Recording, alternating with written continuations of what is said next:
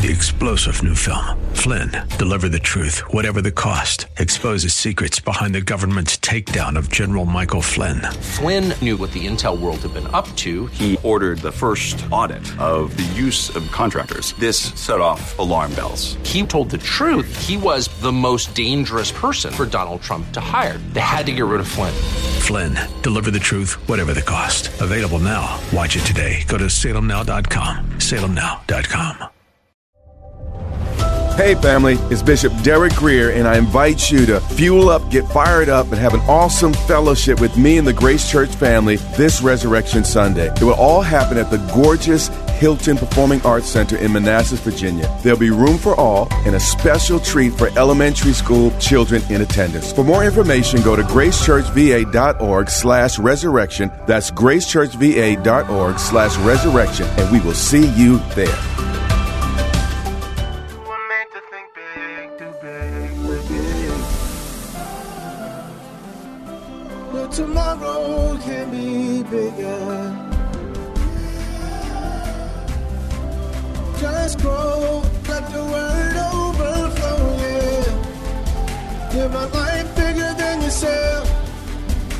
Created for greatness.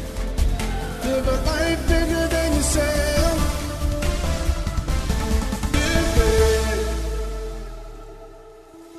Hello, this is the Live Big broadcast. Today we will hear a classic message from Bishop Grier. We believe this word will bless you, so let's get into this classic teaching. Now, behold, two of them were traveling that same day.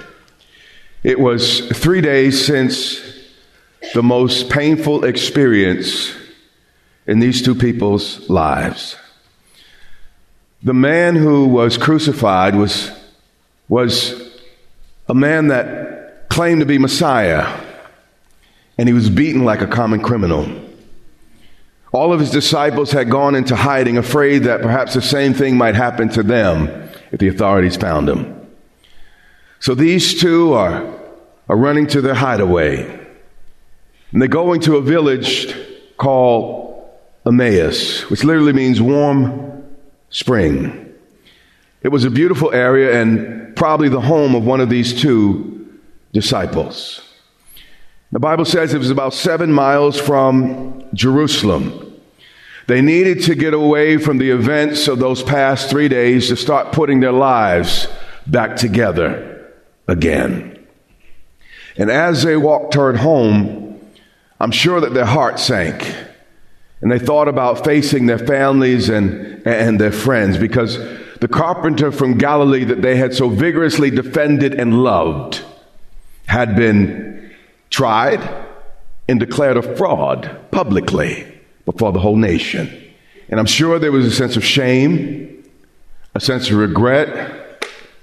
And in their mind, they had lots of questions. How could this happen to such a good man? And in verse 14, it says, And they walked or they talked together you know, you, you shouldn't miss the small consolations of, of Scripture. Because though they were hurting, at least they had each other. And you know, you may not be able to talk to everybody, but thank God he gives everybody at least one person to talk to. Matter of fact, some scholars even say that this was a married couple. So this might have been a man and a woman walking on this journey.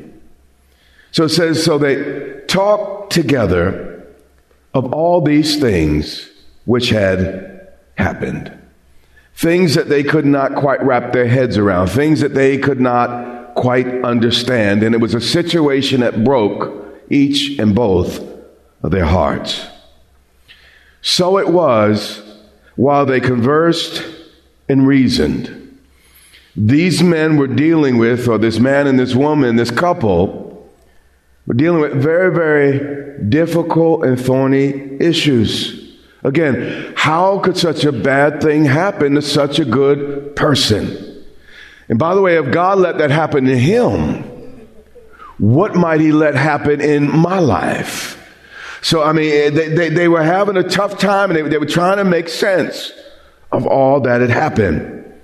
Then the Bible says something that's really surprising to a lot of us. It says, and while they conversed and reasoned, Jesus himself drew near. Notice Jesus did not just draw near to those who believed. He drew near to believers who thought. And we have to learn to use our head by, for, for more than just a hat rack. So there's nothing wrong with trying to think through where you are in life and what just happened in life. And, and he didn't say at this point, you know what, I'm not concerned about your feelings. I, I, I'm not considering your thoughts. But he drew near to thinking people that were grappling with real life issues. And what I want to say to you today, if you're grappling with issues, God's not saying, well, you know what, you're contaminated with unbelief. You know what? I, I, am not going to mess with somebody that, until you get it all straightened out. I'm going to leave you to yourself. Jesus drew near to people with questions. And the Bible continues, says, and he went with them. He will not abandon you just because you have some questions. He will not abandon you just because there's some things you haven't quite ironed out in your thinking. In fact, to be honest with you, I don't trust people who think they know everything. In fact, they annoy me. But scripture says, but their eyes were restrained so that they did not know him. Grief has a way of muddling our perspective. These men were so shaken, they couldn't see God, though God was looking them dead in the face. And there are events in life that can happen that can so shake you that you could barely imagine God, much less see him if he was standing there. And Jesus walks up in the midst. He knows everything that's happening. He's knowing what's, he knows what's going through each mind. And he speaks to them and, and he says this. He says, What kind of conversation is this? And actually, in the language here, you can see there, there's a little bit of what's wrong with you in his tone. He's like, What's, what, what kind of conversation is this that you're having with one another as you walk and are so sad? Jesus will walk with us in the midst of our difficult times, but also know that a real friend will ask you hard questions even when you're hurting it in the middle of it. And, and Jesus is a friend that's taken closer than the brother, and he don't play nice for anybody. God is God. And he's not somebody's patsy. And, and in this situation, these are his disciples. These are his boys that he had trained. So, so he comes up on them and, and, and he's saying, you know, what, what's going on with you two today? What, what, what's your problem? What, what's your issue? Did y'all take ugly pills this morning? What's going on? Was Jesus' attitude. But he's not doing this out of anger. What he's trying to do is snap them out of their grief. And sometimes a drowning person will drown you too if you let them. Sometimes you got to smack them. I've heard stories where they cold cocked a guy that was drowning just to bring him to shore. And sometimes God has to smack us in the middle of our grief so we can kind of snap out of it. But what happens here is one wise comment leads to another. So Jesus kind of gets involved and, and, and, he seems to kind of be smart alecky about his question. So the disciples here respond in kind. Let's watch it. So then the one whose name was Cleopas answered and said to him, Are you the only stranger in Jerusalem? Basically, you live under a rock somewhere. Mama raised you in a cave. I mean, what, what is it that you don't know why we're sad? Everybody in Jerusalem, everybody surrounding Jerusalem knows what just happened. He said, Are you the only stranger around here? Have you not known the things which happened there in these days? He's saying, listen, it's been on CNN. All the radio stations have been interrupted. I mean, Facebook, Twitter, you know, Instagram have photos of it and, and you know, the, the internet is blowing up and you talk about why are we looking sad? But Jesus has the inside story. Watch what he said, verse 19. Jesus something else. He's like none other. He looked him in the face without laughing or smiling, and he said, What things? You see, when we get smart with God, God has a way of playing dumb. And he does that often to bait us into revealing our real feelings. He didn't want little pat response and pat answer from God. He wanted these guys to reveal their heart. So he got them a little annoyed, so they let their guard down and say what's really going on on the inside. So they now respond to him. And they respond to him properly. They say, Well, what's got us so down in the face is these things concerning Jesus of Nazareth, who was. It wasn't going well for these boys. They just called the great I am he who was.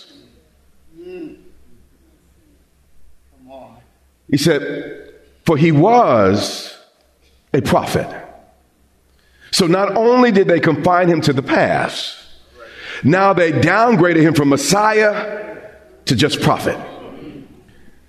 He said, Mighty indeed and word before God and all the people, meaning no one could deny his power. But have you ever experienced a disappointment so painful in life that it shrunk your theology? This was a situation for these, these men. They're like, we have a problem so big, even God can't fix it. So I have to change my concept of God. I got to rearrange this thing to make it fit my problem.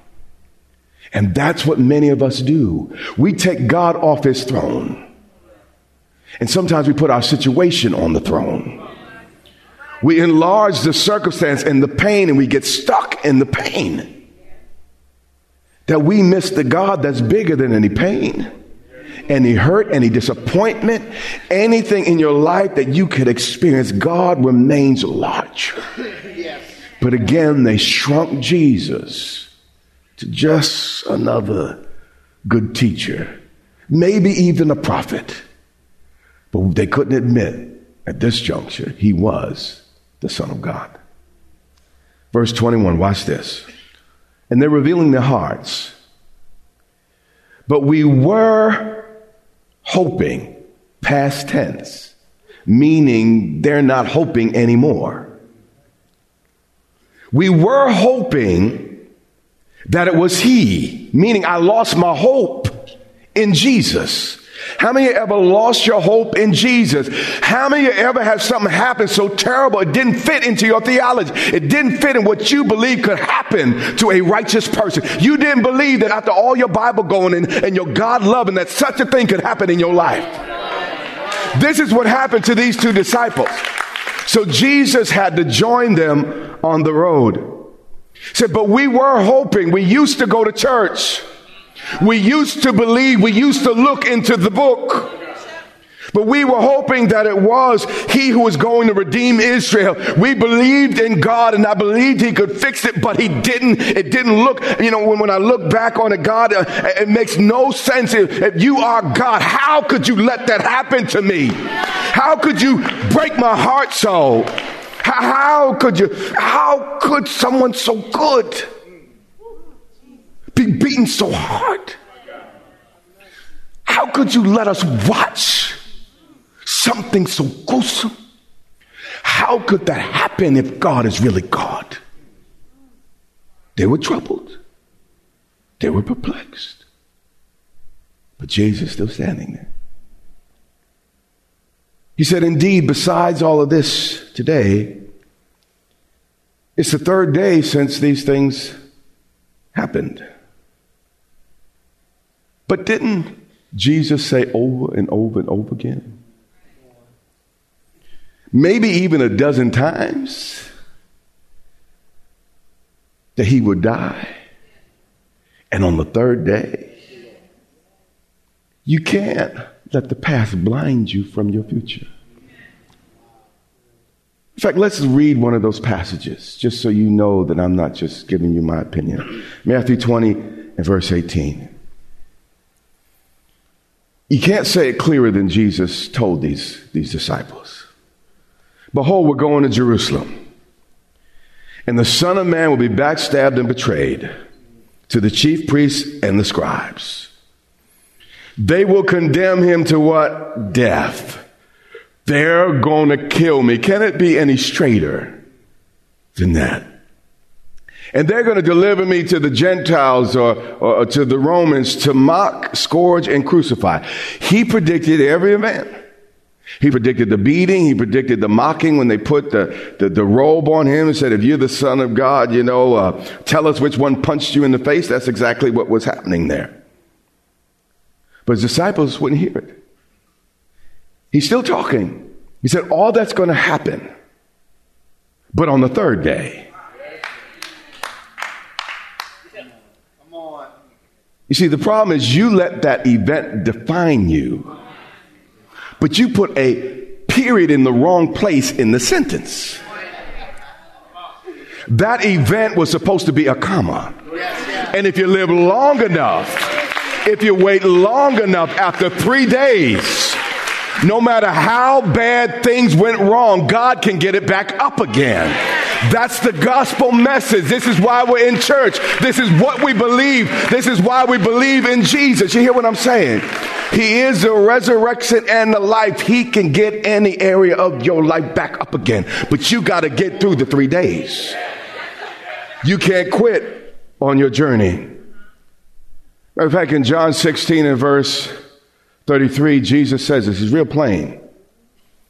See, a lot of folk think, well, I gave my life to Jesus and everything's supposed to be hunky dory for the rest of my life. I never supposed to, you know, bump into everything. My marriage is supposed to drop out of heaven and my kids supposed to just sing hallelujah, you know, as they come home and, and Thanksgiving just supposed to be a perfect meal. No, no, no, no, no, no. That's not in this book. Let me tell you what's in the book. In the world, how many y'all still in the world? Right in the world, you will have tribulation. If we want to say that in a modern way, stuff happens.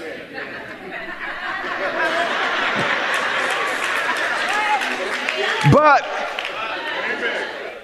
be of good cheer. I have overcome the world. Meaning, if you hang in there, there will be a third day. There will be a getting up again. But you got to go through your Friday to get to Sunday. You got to go through midnight to get to morning. You got to go through the problem to, to get to the place of promise. That's just what the Bible teaches. Luke 24 and 22. Yes, and certain women of our company who arrived at the tomb early astonished us. You hear me say this almost every year. First, it was women who preached the resurrection. So who are we to try to stop them 2,000 years later?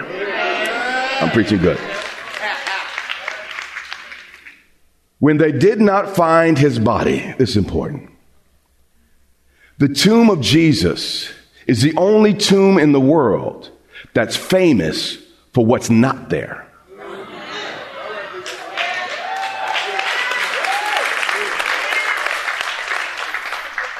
They'll help me more in the second service, I'm sure. But that was shouting ground. When they did not find the body, they came saying that they had also seen a vision of angels who said he was alive, like he done said he'd be. And certain of those who were with us went to the tomb and they found the stone rolled away some clothes neatly laying there, meaning that, you know, the body had to pass through the clothes. And if it was thieves, you know, they'd be in a rush, but everything was all neat and all the rest. And they found it just as the women said. Why is it the sisters, though, that always seem to know things before we do? It hasn't changed. It just hasn't changed. Verse 25. Then he said to him, O foolish ones, and slow of heart to believe in all, that's important, in all that the prophets have spoken. You see, the problem is they were only willing to believe parts of the scripture. They were only willing to believe the parts of what Jesus said they were comfortable with. Matter of fact, they're like many of us in this room today. I'm okay with the Bible as long as it doesn't challenge my lifestyle. I'm okay with the Bible as long as they don't ask me to give anything or give up anything.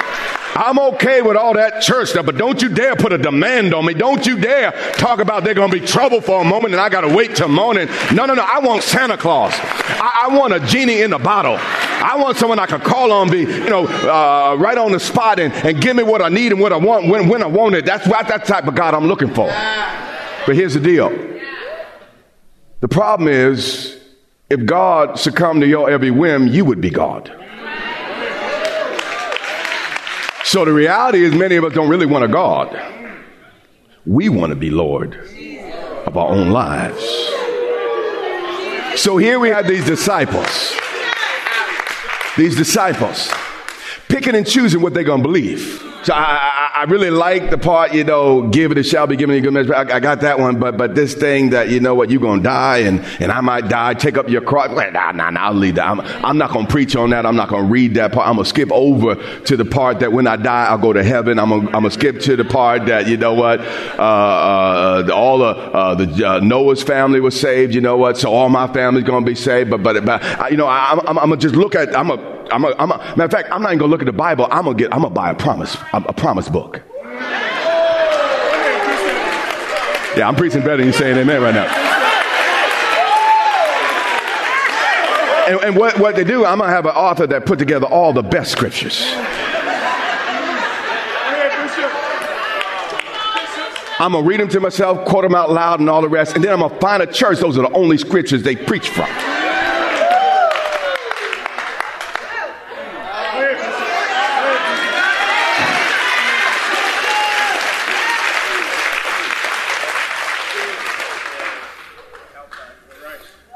But this is what Jesus has to say to you. Ought not.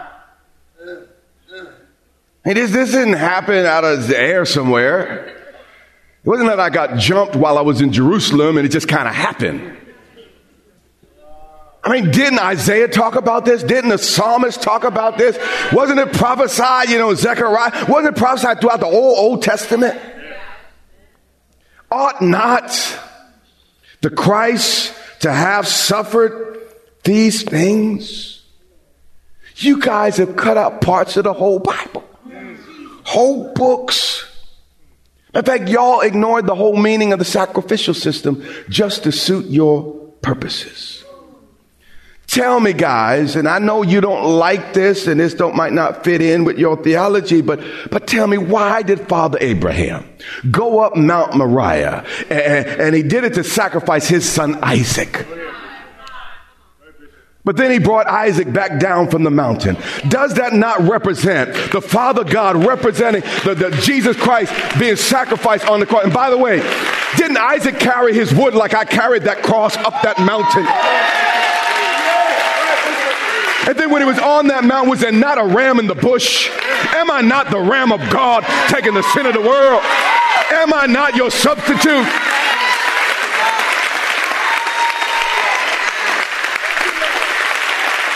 He said, Now, in your Bible that you know so well. Now, wasn't Joseph rejected by his own brothers? Didn't they tell daddy Jacob that he was dead? And then he went into slavery, and then from slavery into prison. My God. My God. And then after he got out of prison, he became number two. Yes. And then the brothers bowed. Yes. Didn't I say that rejection precedes exaltation? Is this some foreign idea that I concocted? Was not Jonah three days and three nights in the belly of a fish? Was not the Son of Man three days and three nights in the belly of the earth? He said, I could go on and on and on and on. But if I said one more, didn't innocent Job suffer? No fault of his own. But by the end of the book, didn't he get twice back everything stolen? Yeah, they took my mortal life, but God raised me up in immortal life. Thank you for joining us today. Tune in again next time as we continue this classic teaching with Bishop Grier. We pray that God's Word has equipped you to think big, do big, and live big in a way that your life overflows and blesses those around you. If you want to learn more about becoming a Christian, or you feel that you need to rededicate your life to Christ, we want to walk you through the steps to do so. Go to gracechurchva.org slash salvation to find out more and watch videos from Bishop Grier that will guide you into your life in Christ. Again, that's gracechurchva.org slash salvation. We invite you to worship with us online each Sunday on our YouTube channel at Grace Church VA TV. While you're there, remember to subscribe and hit the notification bell to get all of our latest content. That's our time for today. Until next time, remember, you have what it takes in Christ to live big.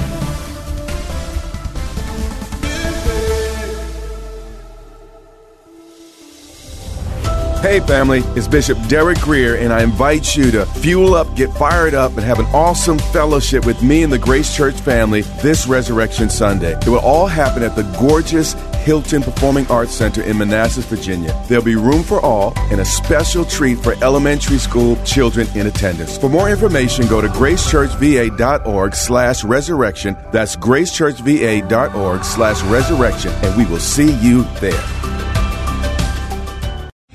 Three star general Michael J. Flynn, head of the Pentagon Intelligence Agency, knew all the government's dirty secrets. He was one of the most respected generals in the military. Flynn knew what the intel world had been up to. He understood its funding. He ordered the first audit of the use of contractors. This set off alarm bells.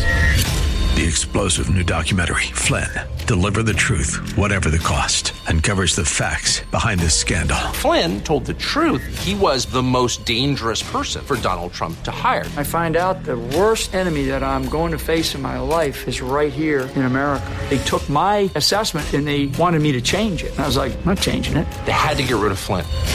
With in depth interviews, archival footage, and never before seen personal records of the man behind the headlines. I just felt like I was drowning. Flynn, Deliver the Truth, Whatever the Cost. Available now. Watch it today. Go to salemnow.com. Salemnow.com.